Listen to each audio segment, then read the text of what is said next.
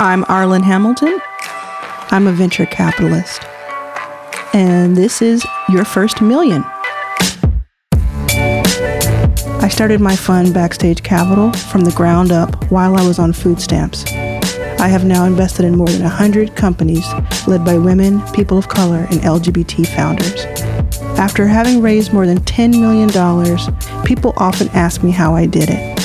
I created this podcast so I could tell you my story and so that together we could go on a journey and speak with some of the most successful people in the world from all backgrounds and walks of life to learn how they got their first million. Who knows? Maybe during this series you might be there when I reach my first $1 million of personal capital. This episode is brought to you by DigitalOcean. Let's go.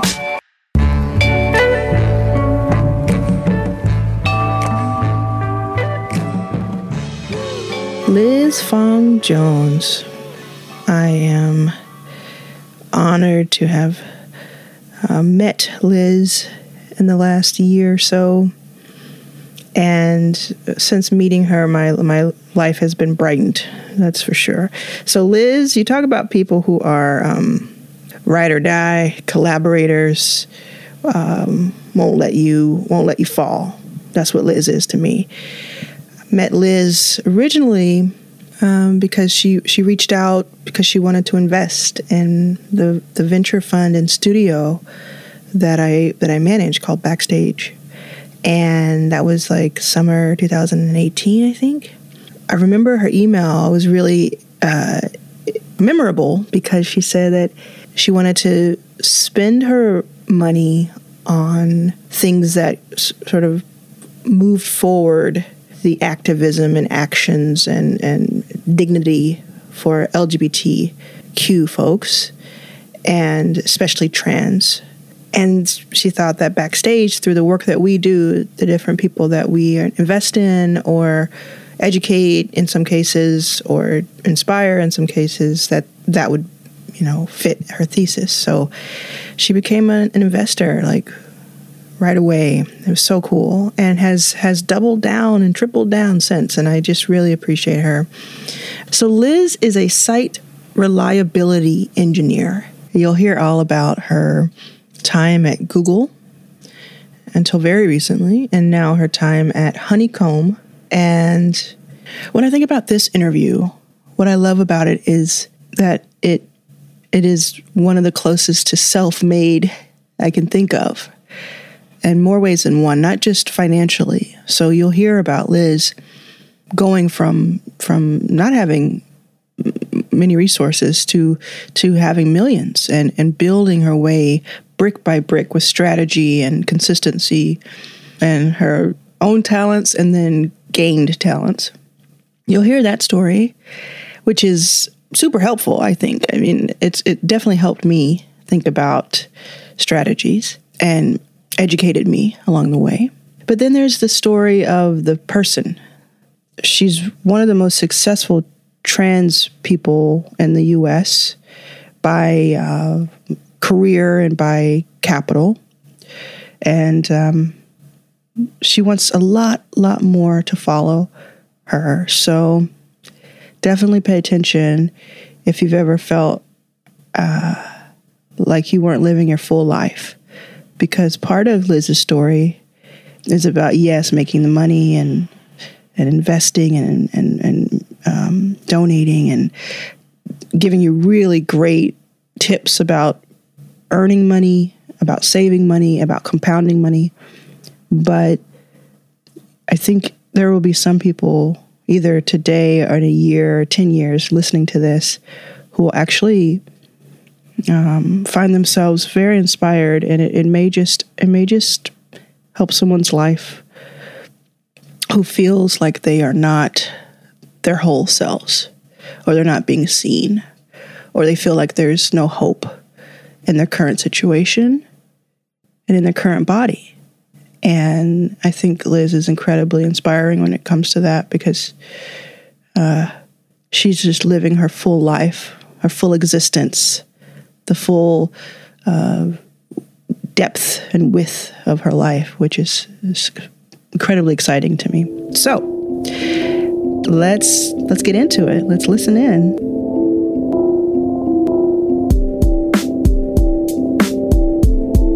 I'm fascinated by you.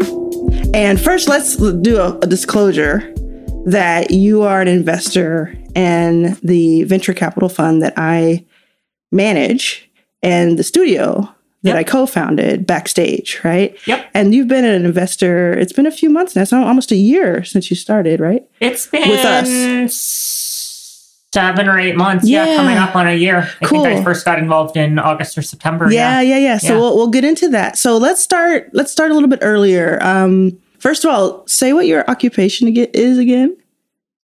So in my day job, I'm a developer advocate. So I teach software engineers how to run software systems better. And I also help the company, the startup that I work at, better make sure that their products are aligned with what the market is expecting. And in my moonlighting job, I am a advisor and an investor in both startups and nonprofits. In general, I kind of aim to put my money where the impact is, rather than necessarily aiming to make money or not. Right, and one of the things I find so fascinating about you is how you invest your money. So I think we should first talk about how you gained, earned, all of that, your money, and then why you make certain decisions and what you invest in and what the big picture is, because I think that's really fascinating. So let's start first. You have made your first $1 million because you're on the show, correct? Yep, that's correct. So a lot of people don't like to talk about money.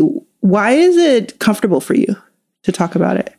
I think it's important for me to talk about money in order to demonstrate to other trans people that, you can be successful as a trans person, right? And that there is, somewhere in between the Caitlyn Jenners of the world and the trans folks who are scrabbling to make rent, right? That there's kind of a middle ground there. Yeah. And at one point you told me it was both a blessing and a curse that you were one of the most successful trans people that you knew. Yeah. Right? Yeah. Is that the case? Yeah, right. I wish there were more of us. Right. Okay, so how did you get there? Tell us a little bit about... How did I get there? Yeah, because I know that your story is really cool because it's like a step-by-step guide, basically. There's a lot of hard work. I'm not sure it's repeatable, but it's being positioned to take advantage of good luck, right? Right. So start with just getting into tech. How was that important to the larger story? I think it was really important that I had the skills to get into tech from very early on, which was part luck. My family had multiple people who were software engineers in it, so they taught me how to code from a young age. But it meant that when I started having a falling out with my family because I'm queer, it meant that I had options for earning an income that were more than making minimum wage, that I could get a job working as a systems administrator or as a software developer. And that meant that I could make and save up enough money in order to be able to survive and be able to sock money away. Exactly what type of, let's say someone's listening right now and they're like, okay, I want to start there. What could they start to learn? What are the fundamentals and the basics when it comes to coding and... Yeah, that's a lovely question. And fortunately, I think this is a company you and I have both invested in, a company called Career Karma by Ruben Harris, who has a dedicated program that is kind of 21 days of work that will prepare you to enter a coding bootcamp. And the thing with coding bootcamps that's cool is that some of them will charge you a percentage of your future income. So, you have to have your own living expenses, but you don't necessarily have to fork up a lot of money up front for the school, but instead that you can make this investment in your skills and then pay people back later. Yeah. So Career Karma gets you ready for that. Yeah. And what kind of age, so someone's in high school, college right now, this is a really great age for it, even earlier, obviously. But yeah, definitely. If you're in high school or college, you have a lot more options, I would say, as far as saying, I want to switch my major to computer science, or I want to switch my major to math or physics, right? Kind of things that are oriented towards analytical thinking, oriented towards kind of problem solving, troubleshooting, things like that are very, very helpful when it comes to seeking out a career in computer science. Right. So you sort of left your family, you left the house. Is that? Yeah, that's correct. I wound up having to run away from my abusive family when I was 16. Mm. Yeah. And then where did you go? I stayed with friends for a little while. I stayed with my grandparents for a little while. And then I made the very stupid decision to go back to living with my parents. Not a good idea. Oh, okay. Yeah. And that was like a rough time. I'm assuming it was a very rough time. Yeah. You know, we talk, there's a lot of talk about reparative therapy as far as LGB teens are concerned. Or LGB teens are concerned, but not necessarily towards trans teens. Mm. And right, like, unfortunately, the reality is that a lot of trans children try to have their parents, stop them from being transgender. It doesn't work, of course, but. Right. So when you had those options, would you say that kind of saved you, right? It definitely saved me in multiple ways. First of all, that, when I was off living on my own, that I had a bank account. I had money that I was putting in the bank account. I was, at that time when I ran away, I had a job, right? I was already working as a systems administrator for a group of math teachers. Wow. So, the pay was perhaps less than I would have earned as, someone out in the workforce. Yeah. But, I was making like $20 an hour, which is pretty good for 2004. And did you had this discipline where you would not overspend, you didn't spend beyond your means and kind of saved? Did you learn that early? I learned that in a couple of ways, some of which were helpful, some of which were harmful in the long term, I'd say. My grandparents grew up in the Great Depression, right? Mm. And therefore, they instilled the kind of, use every coupon, right? Like, go to the store, shop, 59-cent can of corn, 57-cent can of corn, right?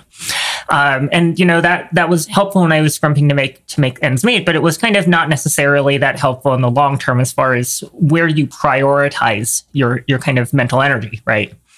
But I think that the other thing was that I had talked with a lot of other trans women, right? And the older trans women that I was talking to really advised me, like, you gotta be able to take care of yourself. No one else is going to take care of you, right? So that kind of was very much an incentive of, I had a goal, right? I knew that at the time that no health insurance was going to cover my medical transition. I knew that was a thing that I wanted. So, that was kind of the prize I was aiming for. And I knew that I was going to have to earn and have saved away $20,000. And then what do you think? So the key there, you think that someone else can take away from that is kind of making a way even when there isn't a way? Yeah, right. Like you have to think about what do you have, right? What can you leverage and have a goal in mind, I would say, right? Having a goal in mind definitely helps you keep an eye on what's important and what's not important. And talk to me a little bit about saving enough money to buy a home. Why is that important? And why was that important to your story in getting to becoming a millionaire? Yeah. So long story short, I got through 2 years of college, which my grandparents, bless their heart, paid for, even though my biological parents were not friendly. My grandparents paid for my first 2 years of college, but I dropped out because I realized that I wasn't going to have the money to finish college, right? That I didn't want to go into a bunch of debt. And, I know that for a lot of people, it's important to take on some kinds of good debt. But in my case, I wanted to avoid being in debt as much as possible. So that meant that I dropped out of school.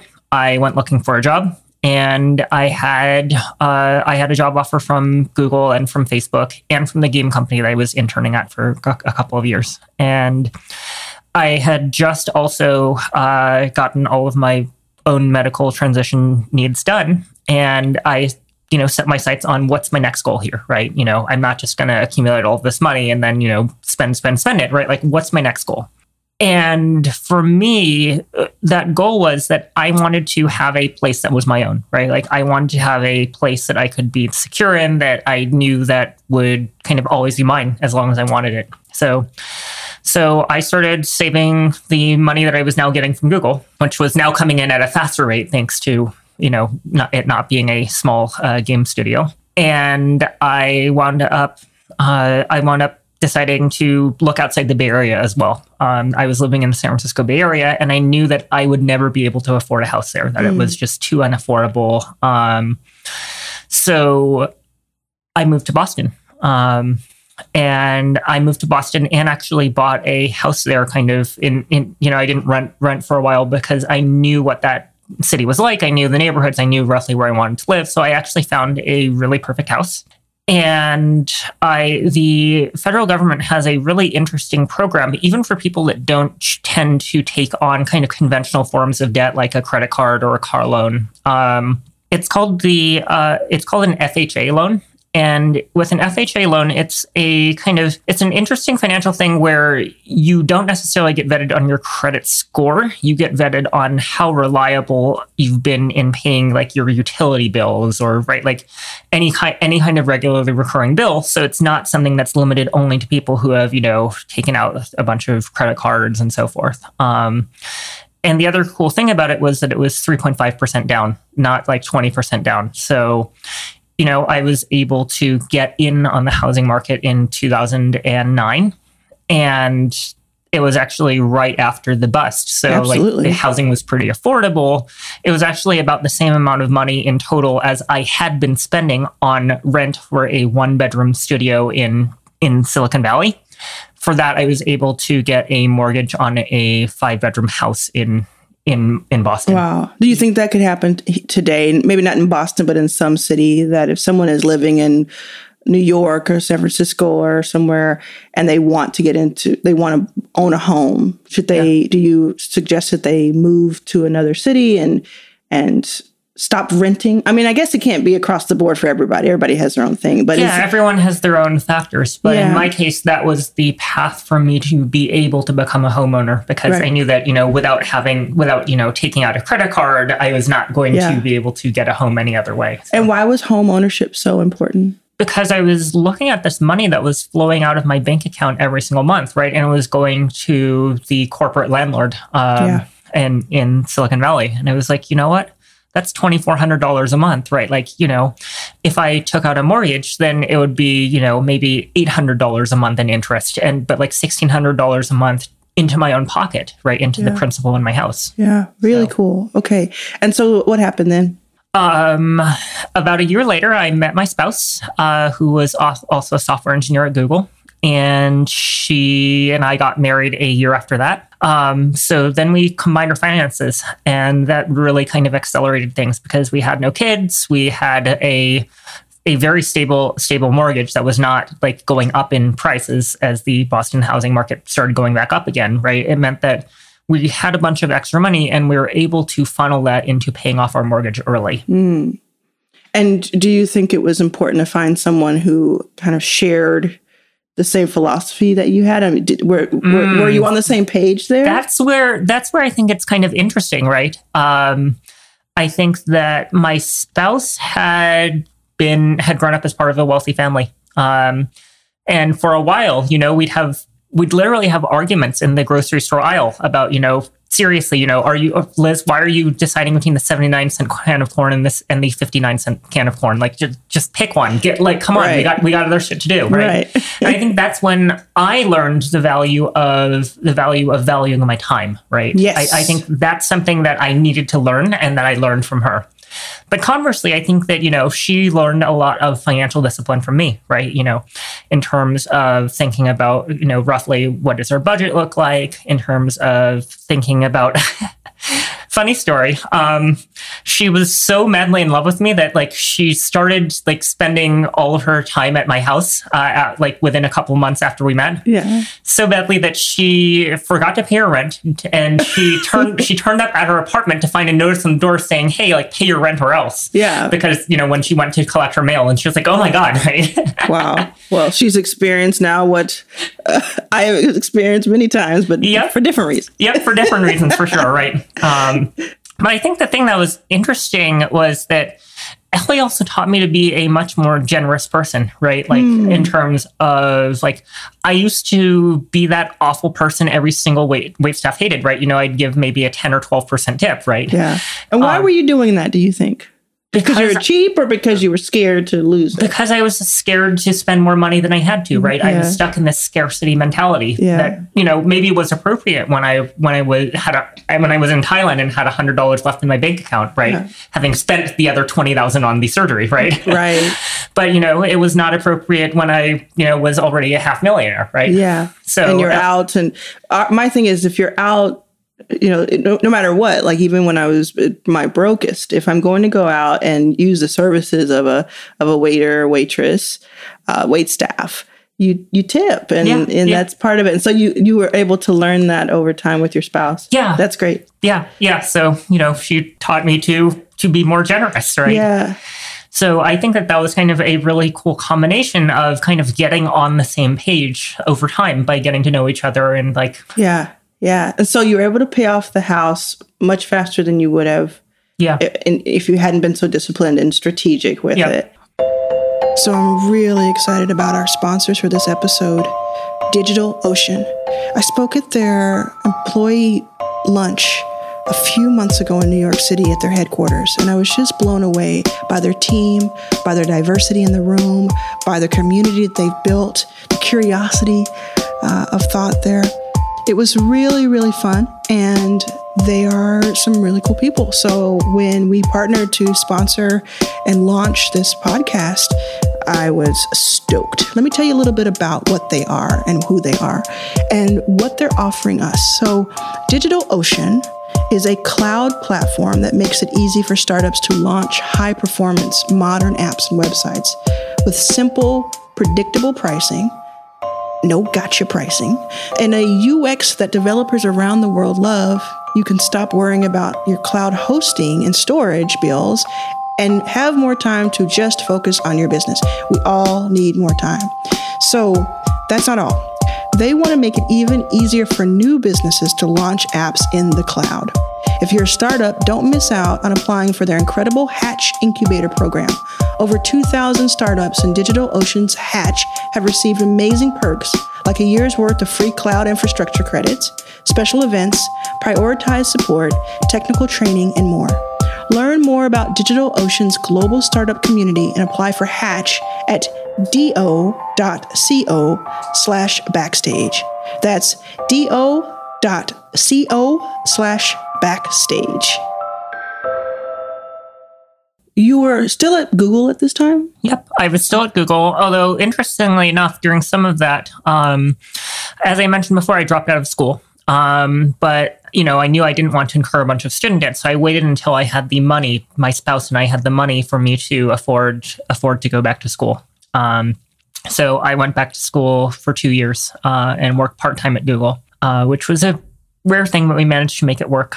So that, you know, that was another place that we invested money was in my education, right? Once we had the ability to pay for it. And how important do you think that was, sharpening your skills, investing in yourself in that way? I think that it's hard to put a number on it, right? Like, you know, I was definitely a software engineer who was making six figures, right?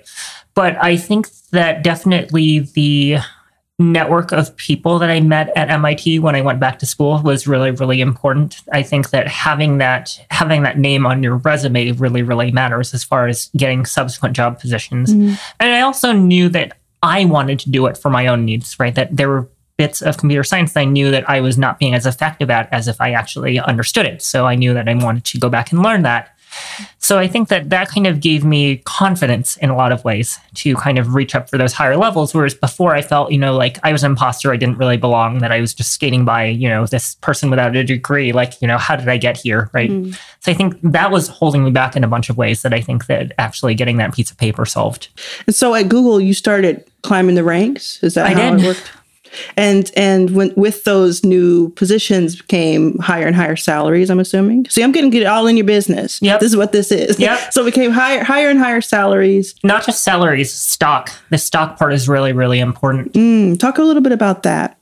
At Silicon Valley companies, right? The At lower levels, you know, the stock that you get is maybe 15 or 20% of your salary per year. Yeah. But over time, it winds up becoming a larger and larger number. The longer you stay at a company, the higher your rank. Like, it's not a thing that goes up at the same rate as your salary. It goes up even higher. Like, by the time I left Google, my stock was easily double what I was making in salary. So it started as something like 15 to 20%. Yep. And it became, over a few years, 200%. Yes. And so... for anyone who isn't familiar with how that works, why was that a game changer?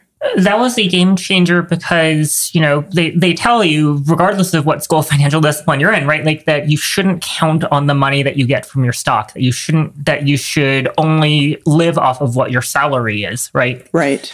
But that means that all of that excess money that you're getting from your stock, you wind up, you know, figuring out, okay, where am I investing it? Where am I saving up? Where am I storing it? And in our case, it wound up being into our home initially, using the money from our salaries to put the maximum into our 401ks. Mm-hmm. And then starting to think about, you know, how do we give back to the community? Right. So let's talk about 401ks just for a second. Yeah. How important is it to, a lot of us know about 401ks if we're in the startup world or if we're at corporations. I've known about 401k since I was probably 16, 17. Yeah. Sometimes you have that option to for your employer to match or to double, whatever it is. A lot of people, especially younger people, especially, you know, I early on didn't understand how valuable that could be, because it just looks like you're taking some of my money and I need that money now. So how does a 401k work? Give me an example of how it works a few years in. Yeah. So I think that for people who are making a software engineer's salary, right, you know, that it becomes less daunting to put the maximum per year into your 401k, right? That if you're making $50,000 a year, you know, of course, you're probably not going to be able to afford to put $17,000 into your 401k. But if you're making $100,000, then yes, that looks much more feasible, right? Yeah. And your employer may or may not match it, but either way, right, it comes out of your paycheck before the taxes are taken out, and then it grows without the capital gains tax, right? So it's kind of this huge thing. If you start on it early, you know, $5,000 here, $10,000 here, it may not seem like a lot, but, you know, after 10 years of doing that, right, you know, it's kind of a way of forcing yourself to save, you know. And it can also help you, right? Like, in that when I went to buy that house in 2009, I had some money in my 401k already saved up just from a year working at Google, and I took a 401k loan, and then I just paid it right back within a year, right? Because it's basically you're borrowing from yourself. Yeah, you're borrowing from yourself and the employer who maybe matched it. Yeah, right. Yeah. You're borrowing from yourself, and as long as you pay it back promptly, there's no penalty on it, right? So it's kind of, you can use it under select circumstances as a emergency relief if you need it, right? It's not just for your retirement only. You can use it to kind of fast forward a bunch of other things. That's right. I know Christy Pitts at Backstage, she did the same thing. She used it to put the down payment on her home, her first home that she bought. Yeah, yeah. And that's a big deal when you're starting. And I think she, you know, the difference between the two of us, I remember we talked about this, is that her father insisted on it when she was 18 or something like that. It insisted, and she didn't understand it. And I just didn't know it until very, you know, much later in life. And, but the good news is I'm 38. I'm now contributing to the 401k at Backstage. Yeah. And it isn't too late. It's not too late. It's not too late if you're 50. It's not too late if you're 20. It's really cool, actually, how much it has accumulated. Yeah, yeah. And I think the message that I would send is, like, you know, this is not just for, if you're 20, this is not just 40 years down the road, right? It can help you in other ways along the way. Even in the worst case, right, that money isn't gone, right? Like, you just pay, you can still get it. You'll just pay an IRS penalty, right? Like, you know, if the difference is that and going bankrupt, you know, I would pay the penalty in order to get access to that money, right? Don't do it unless it's an emergency, but it's there. Let's shift gears a little bit, because at this point, we're going to assume, I'm not going to get way into your business, but we'll assume you've reached the million. You're probably well beyond that because of really strategic, saving and then compounding your assets basically by the decisions you've made, and then sort of becoming power couple. Yep. Joining forces with another bad bee. I don't know if that's okay to say, but like joining forces, right? And then and so if people are taking notes, this is how you do it, and then. So now you're young, you are wealthy, you're successful. There's a couple things going on at this point. Now you're deciding about how you're going to spend that money or gift that money or invest that money. But you're also having a very public fight with your employer. Yeah. Right. So give me a little indication of the timing of these two things. I think it was really interesting that part of how I got to the place where Google was giving me twice my salary in stock was because at the time in 2015, Google appreciated what I was doing in terms of channeling dissent within the company and helping Google's leadership hear about things earlier than they otherwise would have. And that was the thing that they wanted to reward. And then 4 years later, they no longer wanted to reward that. And I think that was a very staggering change, right? That in 2015, Google's leadership saw that I was having an outsized impact on the company and they wanted to recognize it, right? Yeah. That even though I hadn't formally gotten a job title that said, I was a senior staff something or other, right? They were paying me like I was one because they recognized the value to the company. Yeah. But then somewhere along the way, I think two things happened, right? Google's leadership decided to stop listening to employees, but also that because of the earlier decisions that Google's leadership had made to reward me for the work that I'd done, right? I was in a position to be able to speak freely, knowing that, I wouldn't have to work unless I wanted to, right? So I had the freedom to walk away, and I ultimately did. Yeah. And so you can do a lot of research on Liz's work, advocating. Give a synopsis of what you were advocating for at Google and other places. I think in a sentence or two, what I was doing was advocating for the needs of marginalized communities, whether it be marginalized employees, whether it be marginalized customers or bystanders, right? Yeah. In terms of this big artificial intelligence bus is coming, right? Who's it going to run over, right? Yeah, exactly. So how do we stop that from happening, right? So I was trying to be that voice of saying, hold on a minute, what do we need to do differently in order to not further hurt these marginalized communities that don't necessarily have that same seat at the table I do, right? Right. You're sounding the alarm. Yeah. And it's funny, just recently, Ev Williams, he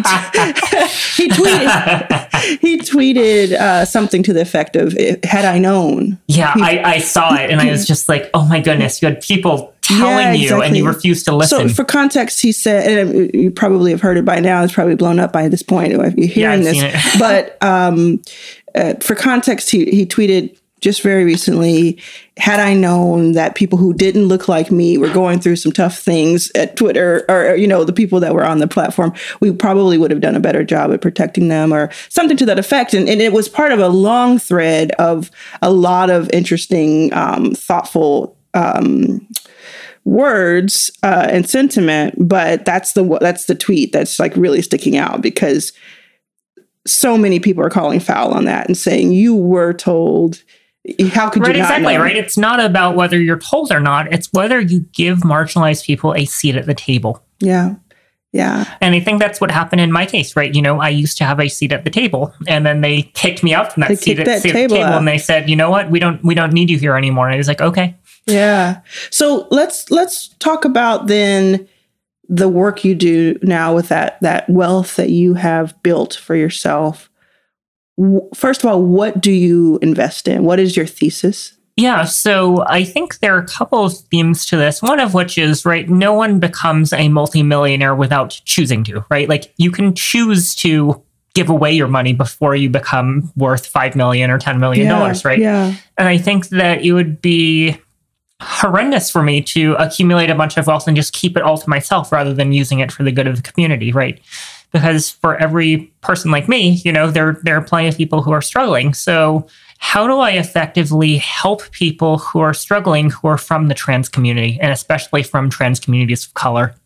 that's what all of my investing and donating is about, is how do I both help cultivate kind of the next generation of trans folks to survive, but thrive as well, to also be able to kind of give back to the community. Yeah. So we want to give a couple of examples of what you've invested in. And I guess you are a philanthropist, as you said earlier, and an investor. So maybe a combination of. Yeah. So I tend to aim to spend my money in order to maximize the impact. And sometimes that means giving donations, in the six figures to organizations like the National Center for Transgender Equality, which I sit on the board of, where they advocate in Washington, D.C. to legislative bodies, to the executive branch, in order to ensure that trans people's rights are protected, right? And I think that that's a voice that's very important to have, because if you're not being heard in Capitol Hill, then people who are going to be making decisions about you without knowledge of who you are. Right. You might as well not exist if someone's not representing you. Yeah, exactly. In their eyes, you might as well. Yeah, so kind of in the nonprofit world, I focus really on three things with regard to defending trans people, right? The first of which is legislation. The second of which is lawsuits, right? Where the law is treating us unjustly. No amount of arguing before a deadlocked Congress and an executive branch is going to work, right? So legislation, litigation, and then finally, I've also focused on direct aid. So I focus on organizations like Trans Lifeline, which is both a suicide and crisis hotline for trans folks. And then, in the litigation front, I give a lot of money to the Transgender Law Center, which funds litigation to, for instance, get trans people who are detained by ICE released from custody. And do you look at that every year and say, there's this portion of budget that's going to go into philanthropy and there's a portion that's going to go into investing? I don't necessarily look at it that way. I instead kind of set a total budget for all of those projects combined. And then I look to see what's going to have the most impact, right? That's really important to you, the impact, the waves, the ripple effect. Yeah, right. I think we're at a very critical moment for trans communities of color. And I think that, if my spouse and I and other trans folks really step up and allies really step up, right? If we spend anywhere between not a large amount, maybe $10 million. I think $10 million is the amount of money that we need to spend over the next 5 to 10 years in order to really change the progress of trans rights, really drive it in the right direction. $10 million over the next 5 to 10 years, you think would completely change the trajectory? Yes. Wow, that's really important, and you're contributing a great deal of that, but you don't want to do it on your own. We don't want to do it on our own, and that's why a lot of our giving has been structured as matching campaigns, because we really want to encourage people to chip in. Yeah, that's actually really brilliant and awesome, and I think we rarely when someone who the reason I'm doing this podcast is because I haven't reached my first million yet. And this is the journey that I'm on. I will soon, but I'm on that journey. And so sometimes when we hear about philanthropy, we think, okay, that's money and it's really nice and it's going somewhere and it's going to be helpful right now. But what does it mean in a year from now? What does it mean? Yeah, exactly. Yeah. And that's why I don't give to the ACLU. ACLU is plenty of people that it is plenty of name recognition. They have plenty of money, right? I think much more about organizations where, giving them even $5,000 or $10,000 has a huge impact, right? It's kind of the incremental change by my dollars. So that's what I measure by. Do you think people who are contributing to the ACLU should still do so? Do you think that they don't merit investment? I think that, if it's a choice between not giving at all and giving to the ACLU, people should continue giving to the ACLU. But I think that if you're looking for places to put new charitable contribution money, I think there are a lot of places that are far better impact per dollar spent. Yeah, just a little Googling, as it were. And I think that's the thing. Like, if you're going to search for one thing, I would search for something called effective altruism. effective altruism is kind of a thing that really shaped my thinking about how I both invest and make donations. So, you know, that's how I've been looking at it is, you know, these trans orgs, right? They both the Transgender Law Center and the National Center for Transgender Equality, each of those orgs has a budget of maybe like, you know, anywhere between $2 to $5 million a year. That's all they run on, right? Like they run very, very lean. Yeah. And you can imagine that just, you know, an increase of 10% in their budget, right? Like, you know, that's not very much money, and yet it would have a huge impact. Wow. Okay. So you do that, and a wonderful list. And that's, you know, I think we'll all go look those up too, because, you know, $5 can help if thousands of us do it. Yeah, although I think one interesting thing there is that for people who don't benefit as much from tax write-offs, the 501c4s are more interesting to give to because they're less restricted in what they can do, right? The 501c4 can engage in much more political campaign-based spending in a way that a 501c3 can't. So if you are, you know, if you are taking the standard deduction, give to the C4, not to the C3, because the C4 is the one that can actually support political candidates, whereas the C3 can only do issue advocacy, but not actually, you know, advocate for someone who goes against the issues that you care about to not get reelected. And then on the investment side, would you say that there are two prongs to what you do, or is there a third that I am missing? On the investment side, I'm looking for things where my money is, right, it's similar to matching, right, in the sense that I think about how does, you know, given that I'm not getting a tax deduction for it, right, you know, how do I multiply the effect of my money? Because when you give to a charitable or 501c3 organization, you kind of get that built-in, you know, whatever your marginal tax rate is. In my case, it's like 45%, right? Yeah. It kind of, my money goes 45% further, even if no one else is donating along with me. So I have to look harder at the for-profit sector, right? But I think in a lot of cases, I'll talk about Tall Poppy, for instance. Tall Poppy is a startup that was founded by my friend Lee Honeywell. And she is focused on solving the problem of online harassment. And the way that she's doing it is interesting. She's solving it by getting workplaces to think about harassment online as a workplace safety issue, that they are at legal risk unless they support their employees.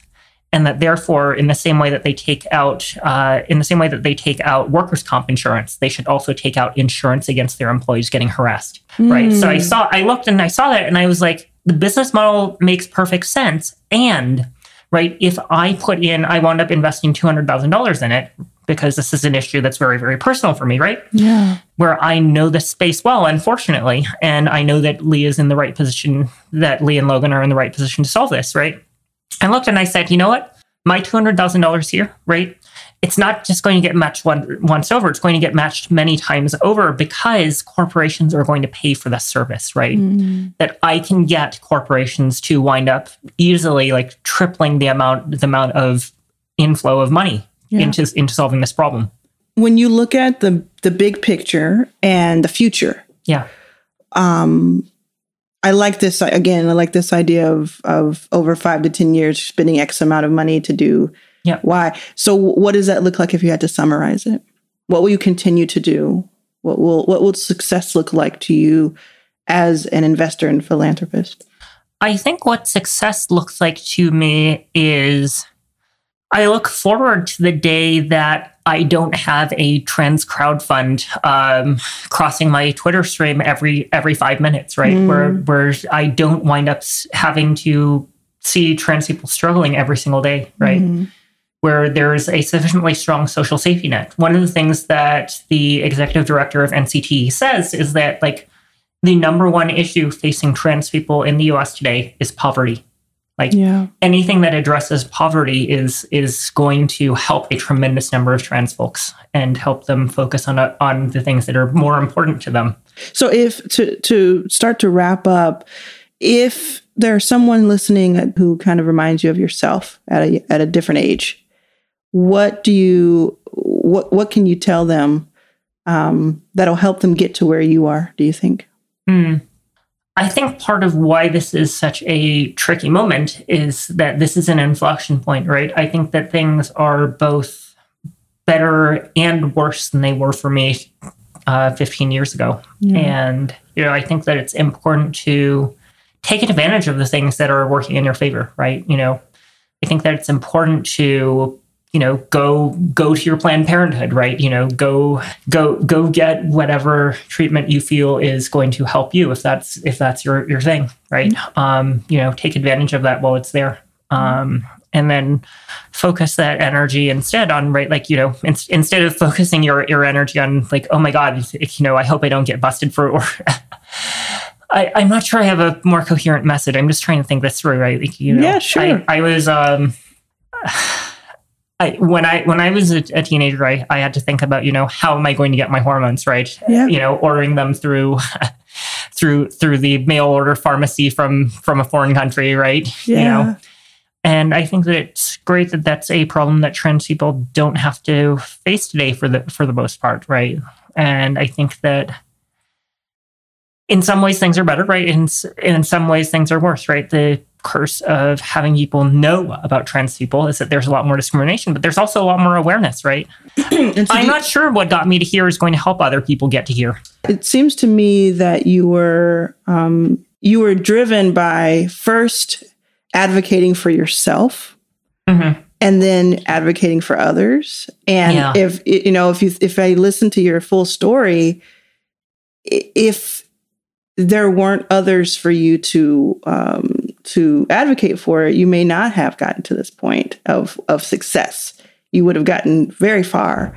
But I think that that in itself is really inspiring. And that's what I'm trying to get to, is that, you know, sometimes it can feel hopeless at different ages and you know, not just super young. It can feel hopeless at a lot of different places. But what I found is that once I it clicked in my head that everything that I do is about others, in service to others. Mm. And in order to do that, I have to take really good care of myself so that I'm, you know, right, able exactly. to do that. Okay, I'm really liking what I'm kind of that idea of putting on your own oxygen mask first, right? Like making sure that you're able to take care of yourself, and, you know, not necessarily take care of yourself by yourself, but like building the right support network and community for mm-hmm. you, right? Yeah, and this is why I think it's so fascinating that some people don't like to talk about money or making money. Some people feel guilty about making money or being wealthy. This is, you know, I've had people apologize to me for being white, you know, and I'm like, use your privilege. Don't apologize to me. Use it. It's, you know, as long as you're using it for good. And this is a wonderful example of that, is that you now have this wealth, this personal wealth. And like you said, you could have gone a different way. It could have just been like, let me get a bunch of toys and let me just play. But right, exactly. You know, I could have chosen to become worth $5 million. I'm not, because I choose to give my money away and to invest it instead in the community. Yeah. So that and I do expect to see a return eventually, but, you know, I know that returns are measured in the 5 to 10 year time frame. Yeah, right? Yeah. And in my view, you're worth far more than $5 million by doing so. So I really appreciate what you're doing. How can people follow you on social media, learn more about what you do, what's your website, et cetera? I am at LizTheGrey, spelled with an E as opposed to an A. Sorry, Brits. LizTheGrey. Yeah. On Twitter, and also at LizTheGrey.com. What does LizTheGrey mean? It's a old Lord of the Rings reference to Gandalf. Oh, okay, cool. Were you like a Game of Thrones fan? No, not Game of Thrones. Are they different? They're completely different. It's like Star Wars and Star Trek. People get mad. I don't know. I'll learn. Okay, cool. So LizTheGrey on Twitter, and where you're very active and where you can learn. And then the website. And do you have some sort of application process for if someone is running a nonprofit, or are you, you kind of look out and you find it yourself? I tend to look and find things. However, I also tend to talk to a wide range of people. You know, just feel free to tweet at me. I'll take a look at things. Awesome. That's really cool. Thank you so much for being here and for talking to me about this. Yeah. Hey, so I'd love to talk to you and keep the conversation going. Find me on Twitter and Instagram at Arlen Was Here. That's ARLAN Was Here. Stick around too, because I will let you know when my new book is going to be in pre-order. Now that's coming out in 2020. It'll be out as the real book. Oh my goodness. And it'll be You'll be able to pre-order it most likely this year. So stay tuned. I'll let you know all about that on Twitter, on Instagram, and on this podcast. Thank you again to DigitalOcean for sponsoring this episode. If you are interested in sponsoring an episode of Your First Million, get in touch with me. Right now, it's super easy to do so. You just email me at arlenhamilton@gmail.com. That's arlenhamilton@gmail.com, and put in the subject that you're thinking about sponsoring, and I'll give you some more information. This is a really highly engaged audience, really educated, either through traditional means or through grit and tenacity, or a little bit of both. And these are the people you want to be talking to. You got aspiring founders, you've got in the trenches founders, you've got aspiring angel investors and active angel investors. You've also got venture capitalists, you've also got limited partners. And then you have people who are listening in to learn all about what all of that means. And so it's a really interesting group of people. Check it out. Thank you again, DigitalOcean, for sponsoring. Your First Million is produced and edited by Anna Eichenauer and senior producer Brian Landers. Additional audio mixing and mastering by Alfred Rook Hamilton. Additional production by Chacho Valadez. Executive producer, Arlen Hamilton.